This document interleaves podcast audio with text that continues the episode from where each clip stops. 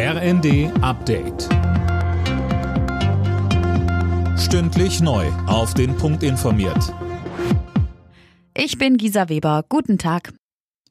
Auch zweieinhalb Monate nach Kriegsbeginn sieht Bundeskanzler Scholz keine Anzeichen dafür, dass der russische Präsident seine Politik ändert. Beide hätten bei dem 75-minütigen Telefonat gestern Klartext geredet, sagte Scholz dem Nachrichtenportal T-Online.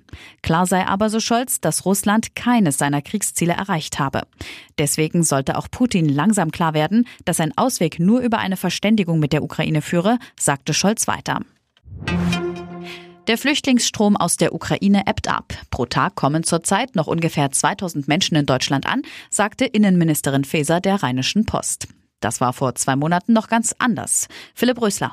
Ja, Mitte März kamen täglich noch 15.000 Menschen aus der Ukraine zu uns, aber über die polnisch-ukrainische Grenze kehren inzwischen täglich 20.000 Geflüchtete zurück in ihr Land, darunter auch Menschen aus Deutschland, so Innenministerin Faeser.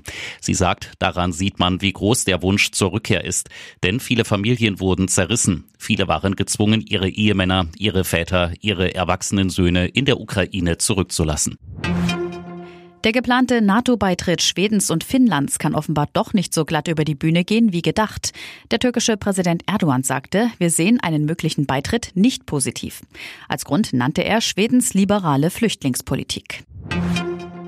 In der Musikszene bahnt sich ein Megadeal an. Pink Floyd will die Rechte am Gesamtwerk der Band verkaufen. Im Gespräch ist eine Summe von einer halben Milliarde Dollar. Laut Financial Times sind Warner Music und das deutsche Musiklabel BMG am Kauf interessiert. Und letzter Spieltag in der Fußball-Bundesliga heute. Gekämpft wird noch um Champions League-Teilnahme und Klassenerhalt. Für Leipzig und Freiburg geht es im Fernduell um die Königsklasse. Hertha und Stuttgart wollen den direkten Klassenerhalt. Bielefeld hat im Keller noch eine Resthoffnung auf die Relegation. Alle Nachrichten auf rnd.de